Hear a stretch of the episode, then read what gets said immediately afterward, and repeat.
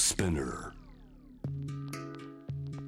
さあここからは海外在住のコレスポンデントとつながって現地の最新ニュースを届けてもらいます。今夜は From ギリシャグリースです。アテネ在住フリージャーナリスト有馬めぐむさんよろしくお願いします。はい、有馬です。よろしくお願いします。有馬さんお久しぶりです。前回バカンスシーズン真っ最中のギリシャセレブリティがここにいてなんて話題になってるよってね教えていただきましたがはい、最近のアテネどんな様子ですか？そうですね。11月にしてはすっかり秋めいてきてましてう、ん。夏はちょっと記録的な猛暑で山火事とかも大変だったんですけれども、ええでまあ10月半ばから例年に比べて寒くなるのが早かったですね。寒くなってくるとどうですか？少し観光客の方は減ってくるのかしら？それともまたまだまだやはり観光で賑わってますか？そうですね。まあ基本的にあの夏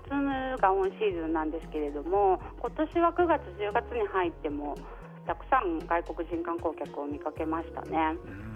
んどんな背景感じます？そうですね、やっぱりあのギリシャ政府は欧州連合初のデジタル COVID-19 証明書、通称グリーンパスっていうものを今年の5月にいち早く公開したんですけれども、うんでこのグリーンパスっていうのはギリシャのミチョタキス首相のアイデアをもとにしていまして、で3月に欧州委員会によって正式に提案されて多くの EU 加盟国が取り入れたんですね。これがあるとどういうことになるんですか？そうですね、これがありますと、もうギリシャ入国の際に、このワクチン接種証明であるとか、PCR 検査の陰性証明など、いずれかの書類があれば、隔離がなしという対策で、それが功を奏して、観光業が本当に絶好調だったんですね。この証明書というのはいち早くギリシャはやはりそれだけ観光の国なんですね。そうですね、観光立国なので、ギリシャはそれを最初に発行した7カ国のうちの一つで、うん。でも1月から8月まででギリシャを訪れた観光客っていうのが860万人以上ということうで、ーんそう昨年比ですか79%アップ。いやーもちろん収益もそれだけ上がって。そうですね。収益も135%アップで66億ユーロにも上ったそうです。いち早くやったというといろんなリゾート地ヨーロッパありますけれどももうナンバーワンということになりましたか？そうなんですよ。7月8月は特に200万人以上の観光客がギリシャのビーチリゾートに滞在したということでこの数字は他の欧州国のどのリゾートよりも多い数字となってます。いかがです？それだけ人の流れがあるというのはもちろんコロナの感染リスクをね、えー気をつけてという報道もずっとあるわけですがギリシャでのはい。コロナの感染状況いかがでしょうか、そうですね。ワクチンの接種開始は昨年末と早くてでアテネ周辺では7割以上の人が接種完了なんですけれどもちょっと地方の接種率が伸び悩んでいてなのでギリシャ全体では接種完了者が6割と停滞してるんですね。うんそれでちょっと最近北部の方であの感染者増えてる状況です。なかなかねもちろんワクチンっていうのは完全に法律でこう罰するとかそういうことではないわけですもんねし受けないと。ですね、まあ、ただ結構あの厳しい対策をしてまして、医療従事者そうなんですね。医療従事者とか介護者っていうのは接種が義務になったので、まあ、接種しないと解雇されるっていう背景もあるのでそれに反発する人たちの抗議デモも結構起きてるんですね。あなるほど。例えば、あの子どもたち学校の現場いかがですか？そうこれも結構大変でセルフテストを週に2回して陰性証明が義務付けられているので対象者が4歳以上の幼稚園小中学校高校の学生なので小さい子とかは結構週に2回セルフテストをするって大変なんですね。うん。一応無料で配布はされてるんですけど。なかなかそういうものをじゃあ日常にしながらっていうのは厳しい暮らしはありますね子どもたちにとっては。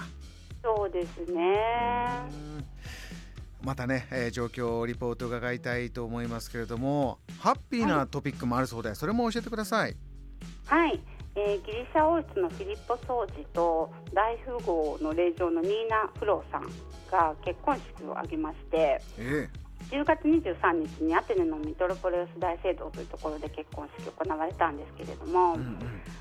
ギリシャの君主制自体っていうのは74年に廃止されてるんですね。はい。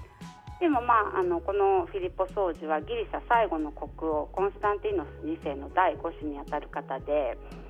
で、まあ、今はニューヨークのヘッジファンドで金融アナリストとして働かれてます。そうすると元ギリシャの王室の王子ということになるんですか？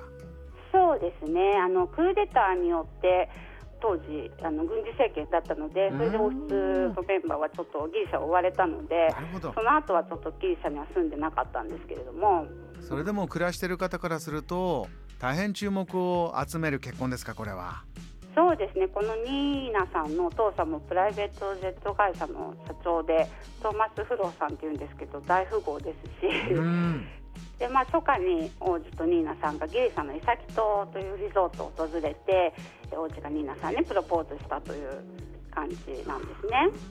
あります。あのこういう王室というのはね日本もあの皇室がありますけれどもこういうところでの外交というのが世界の中では結構調べてみると濃いつながりがあるんだよっていう深いつながりがあるんだよなんていうのも聞きますがギリシャ王室もそういったものですか？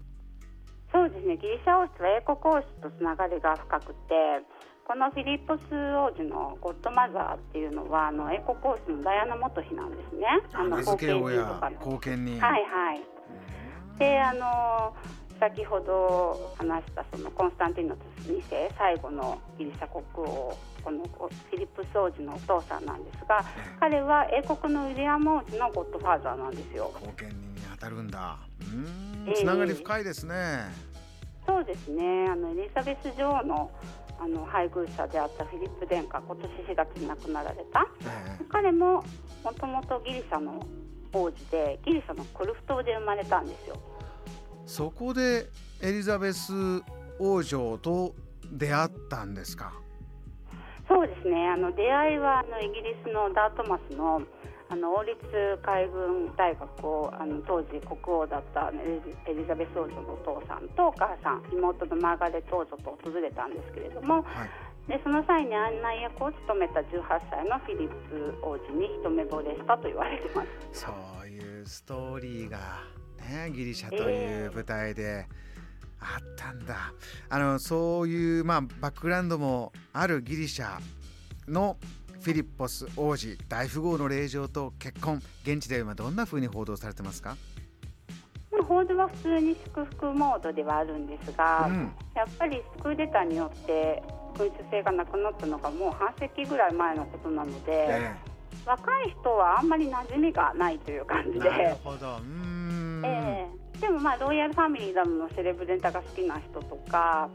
まあ、ニーナさんのドレスがすごく素敵だったのでテレビのワイドショー的なニュースではすごく盛り上がってましたね。そういった、まあ、ハッピーなあの写真とか映像として、えー流れたということです。わかりました。有馬さん、歴史の勉強もさせていただきました。またぜひ現地からリポートよろしくお願いします。はい、よろしくお願いします。この時間はギリシャ・アテネ在住のコレスポンデント、フリージャーナリスト、有馬めぐむさんにお話を伺いました。Jam, the planet.